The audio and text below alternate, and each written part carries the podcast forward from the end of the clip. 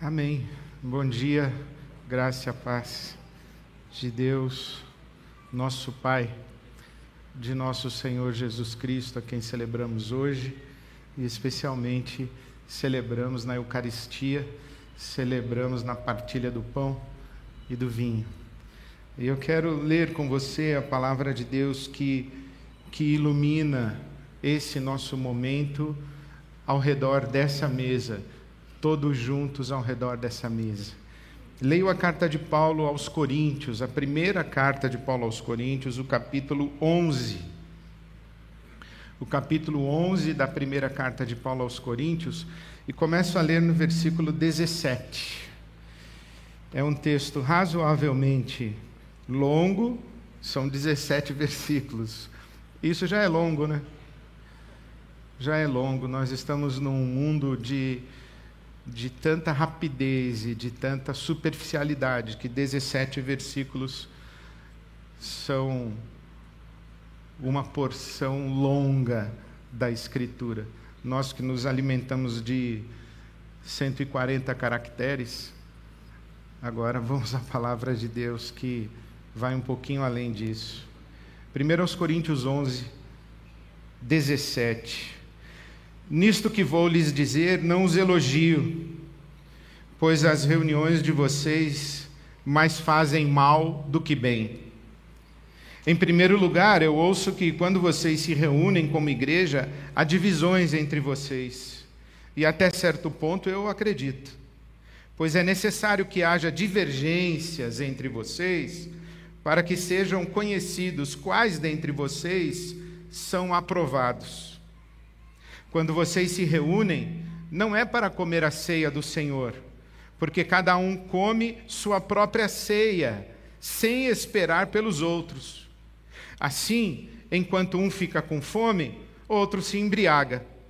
Será que vocês não têm casa onde comer e beber? Ou desprezam a igreja de Deus e humilham os que nada têm? Que lhes direi? Eu os louvarei por isso? Certamente que não. Pois recebi do Senhor o que também lhes entreguei: que o Senhor Jesus, na noite em que foi traído, tomou o pão e, tendo dado graças, partiu-o e disse: Isto é o meu corpo, que é dado em favor de vocês. Façam isto em memória de mim.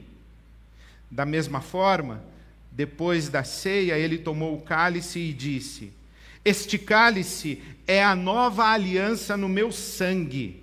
Façam isso sempre que o beberem, em memória de mim.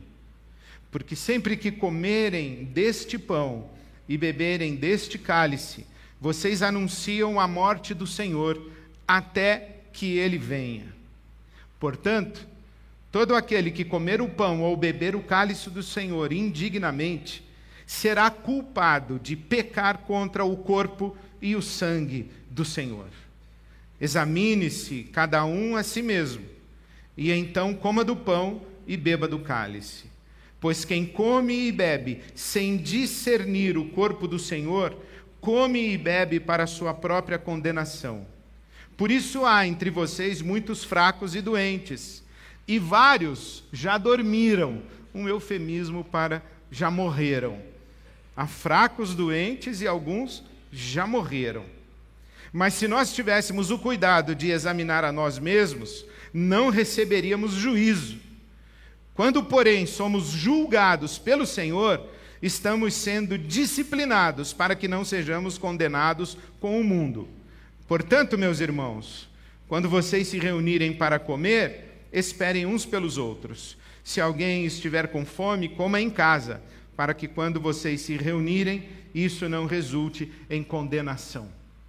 Esta última recomendação do apóstolo Paulo, se alguém tem fome, coma em casa, deixa muito claro que a experiência do ágape da igreja não é um momento de comilança, não é um momento de comer muito, não é um momento de beber muito, porque esse esse fenômeno que acontecia na cidade de Corinto e na igreja de Corinto, explica para nós como que os cristãos do primeiro século celebravam a maneira como nós celebramos hoje é muito, absolutamente muito diferente, distante da forma como eles celebravam. O que eles faziam era um ágape, algo mais ou menos semelhante ao nosso junta-panelas. Cada um trazia de sua casa um pouquinho e eles participavam do ágape. E depois, eles participavam da Eucaristia. No ágape do junta-panelas, tinha um pessoal que trazia pouca coisa, porque era pobre, e tinha um pessoal que trazia bastante coisa, porque era rico.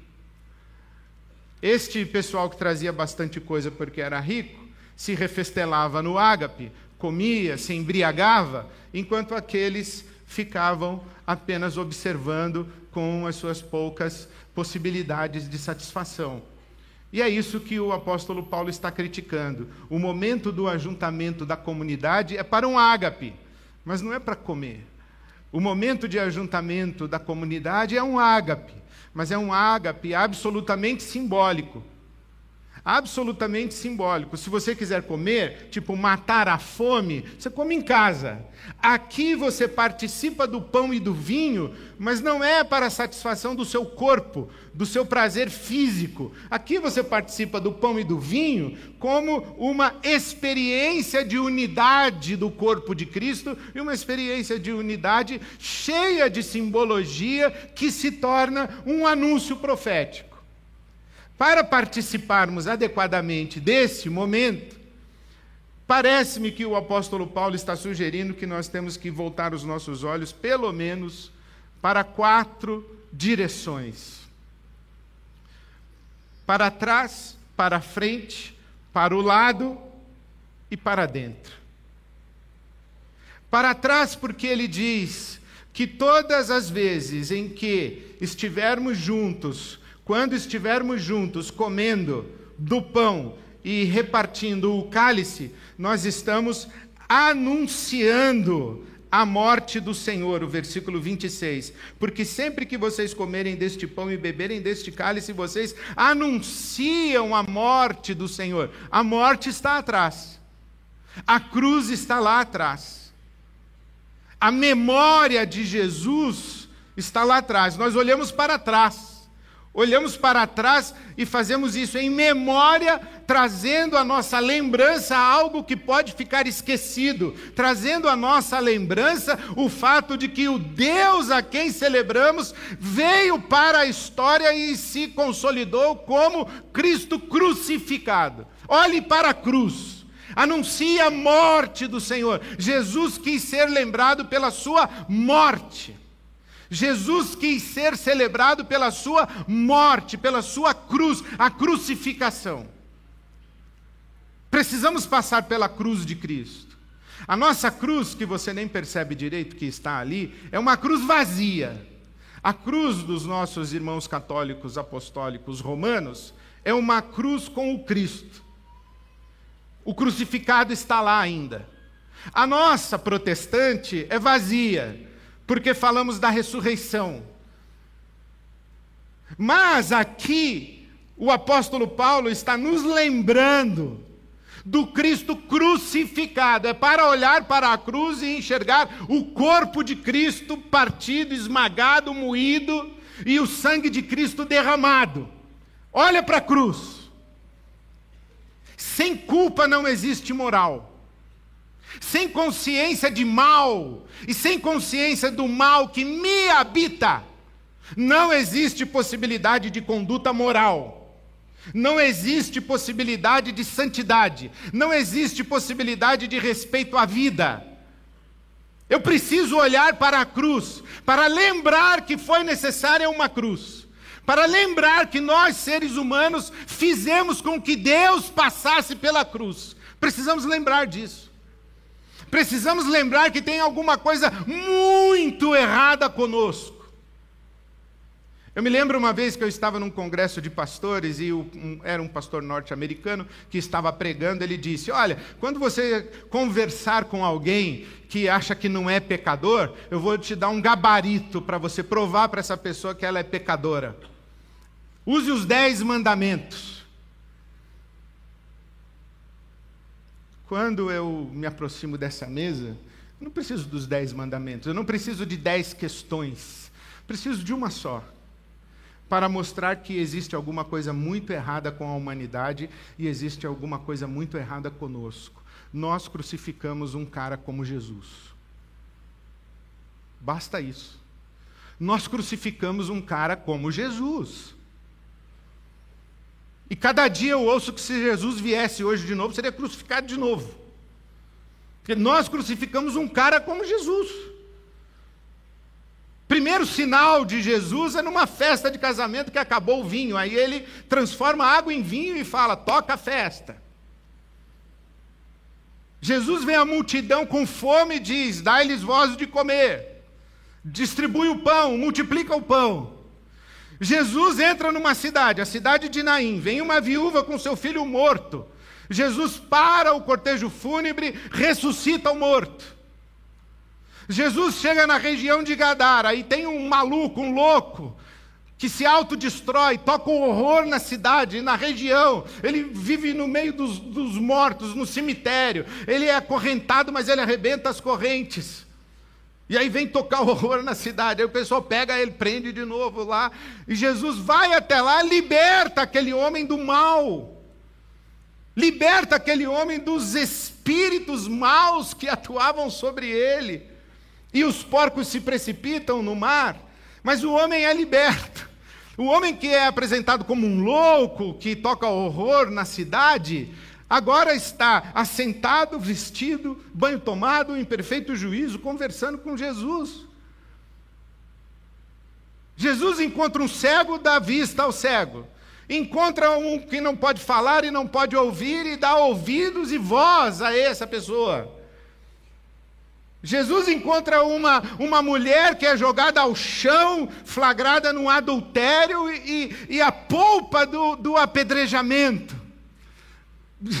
Jesus encontra uma mulher discriminada, excluída, deixada do lado de fora da comunhão e da mesa, da sociabilidade essa mulher que se atira aos seus pés e chora, lava os pés de Jesus com as suas lágrimas e enxuga os pés de Jesus com os seus cabelos.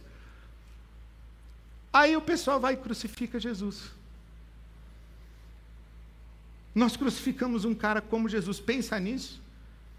Ele disse assim: Eu sou Deus, eu e o Pai somos um. Blasfemo. Deus não é assim. Oi? Não é assim. Então, que Deus vocês queriam?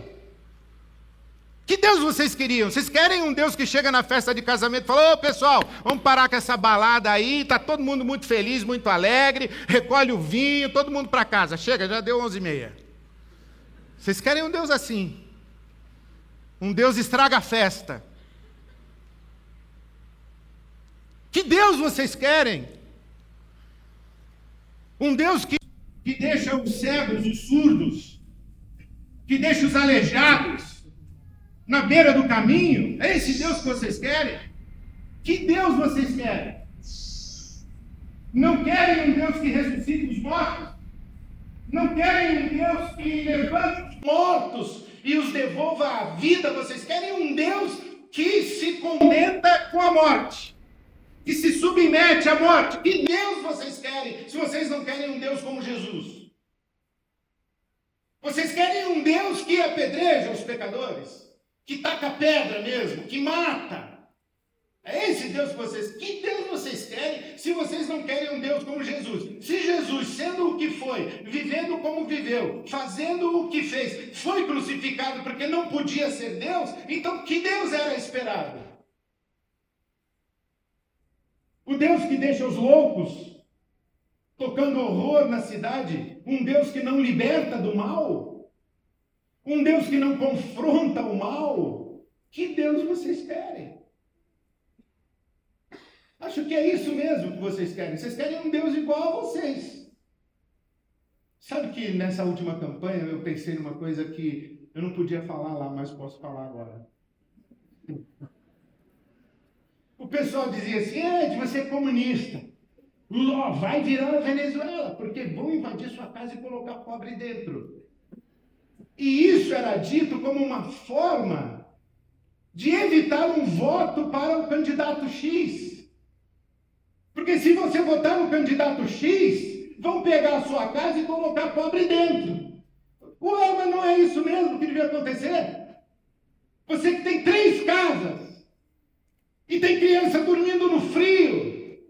Que Deus vocês querem? Um Deus que deixe criança dormindo no frio para não atrapalhar a sua casinha de praia. É isso que vocês querem. Vocês querem um Deus que deixe pessoas passando fome. Nós crucificamos um cara como Jesus, tá ligado? Então Jesus diz: olhe para a cruz e lembra que você me crucificou. Agora, lembra que eu não fiquei lá. Lembra que eu ressuscitei. Lembra que eu venci a morte. Lembra que eu vou voltar para julgar com justiça e retidão. Lembra que eu volto. Guarde no seu coração essa esperança você não serve a um Deus morto, você anuncia a morte do Senhor até que ele venha, porque ele vem. Ele vem. Na verdade, eu digo mais, ele tem vindo. Ele tem vindo. Porque ele está no meio de nós. O Espírito Santo foi derramado, o Cristo está vivo. Por isso que nós nos chamamos corpo vivo de Cristo. Portanto, olhe ao redor. Não coma a sua comida farta aqui, enquanto tem gente passando fome ali. Isso é que é comer indignamente e participar indignamente do corpo e do sangue de Jesus. Não está o apóstolo Paulo fazendo referência aos nossos pecados pessoais, individuais, particulares. Essas questões individuais, particulares e pessoais, da sua intimidade, os esqueletos do seu armário, os esqueletos do seu armário, você trata com Deus, você não trata com a comunidade. E Deus é compassivo, é misericordioso, as coisas da sua subjetividade, da sua interioridade, os seus pecados, os seus pecados seus, pecados íntimos. Você trata com Deus. Se eu puder te ajudar, pode me chamar que eu vou tentar. Mas não é aqui que você levanta e fala. Você trata com Deus. Agora, os pecados públicos, os pecados da dimensão da sociabilidade, os pecados da dimensão da comunidade, os pecados que fraturam a comunidade, os pecados que conspiram contra a unidade do corpo de Cristo. Esses pecados é que precisam ser tratados. Porque é disso que o apóstolo Paulo está falando. Eu não louvo vocês, porque uns se embriagam e outros passam fome, uns têm muito, outros têm pouco ou têm nada. E esses que têm pouco ou têm, ou têm nada se sentem humilhados. É disso que o apóstolo Paulo está falando. Então nós temos que olhar ao redor, porque toda a nossa espiritualidade, a nossa caminhada com Jesus, eu tenho dito e repito e vou repetir até morrer, é comunitária. A espiritualidade de eu e Deus, isso não é cristianismo. O cristianismo é eu, Deus e você. Você, eu e Deus. Nós. O cristianismo é a religião do nós. Então a gente tem que olhar para o lado. A insensibilidade ao nosso próximo é uma forma de profanação da santidade do corpo e do sangue de Jesus. As dores ao nosso lado, os clamores ao nosso lado, que são silenciados, invisibilizados, desconsiderados. Esses pecados nós temos que tratar sempre, sempre, sempre. É nós.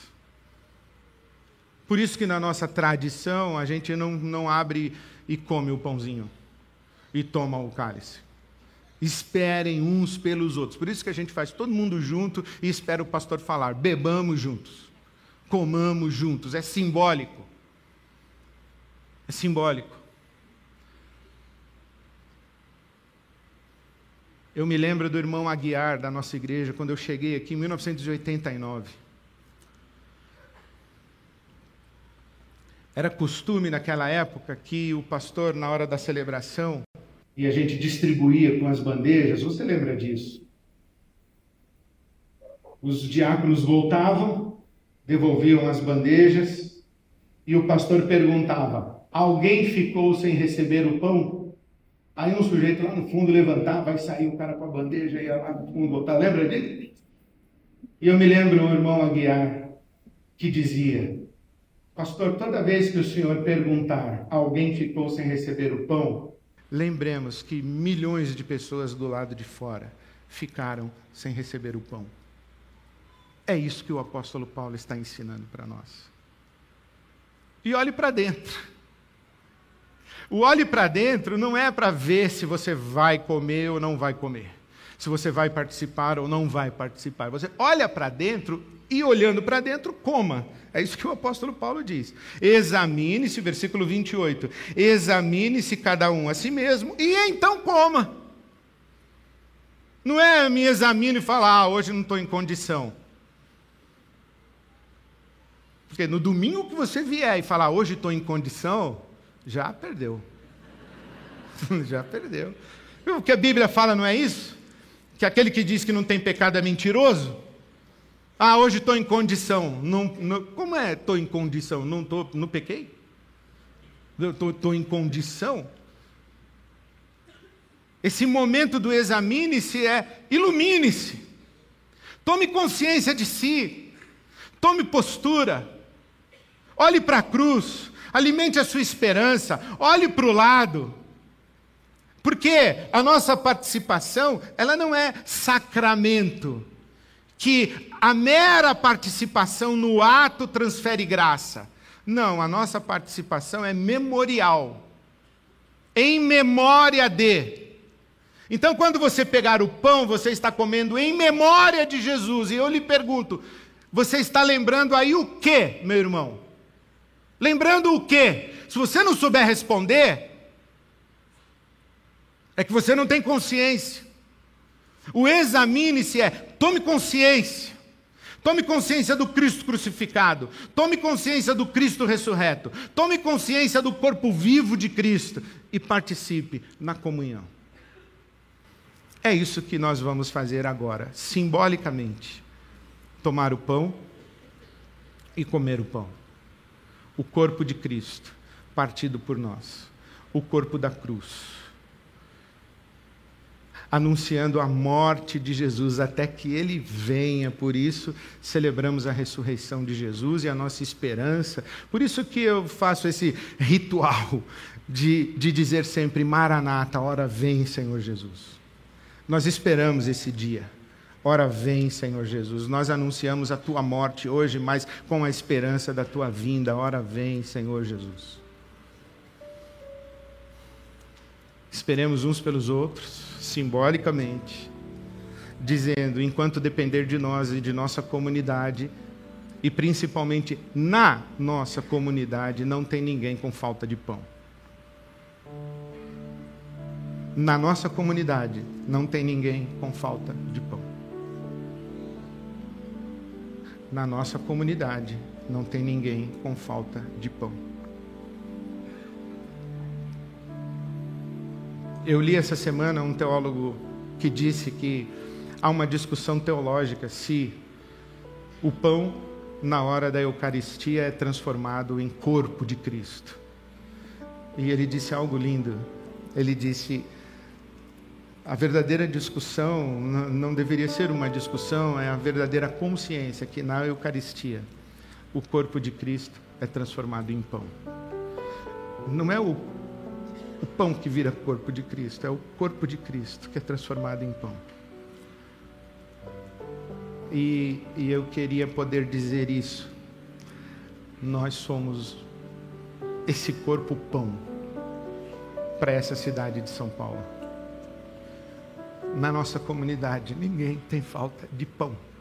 E enquanto depender de nós, ninguém terá falta de pão, porque isso é honrar, santificar, glorificar o corpo vivo de Cristo Jesus ressurreto. Então, meu irmão, minha irmã, tome postura, ilumine-se assenhoreie-se de si e tome esse pão, tome esse cálice e participe anunciando a morte do Senhor até que ele venha. Mas espere por mim que eu vou chegar aí para celebrar com você. Vamos preparar a casa para Jesus celebrar conosco.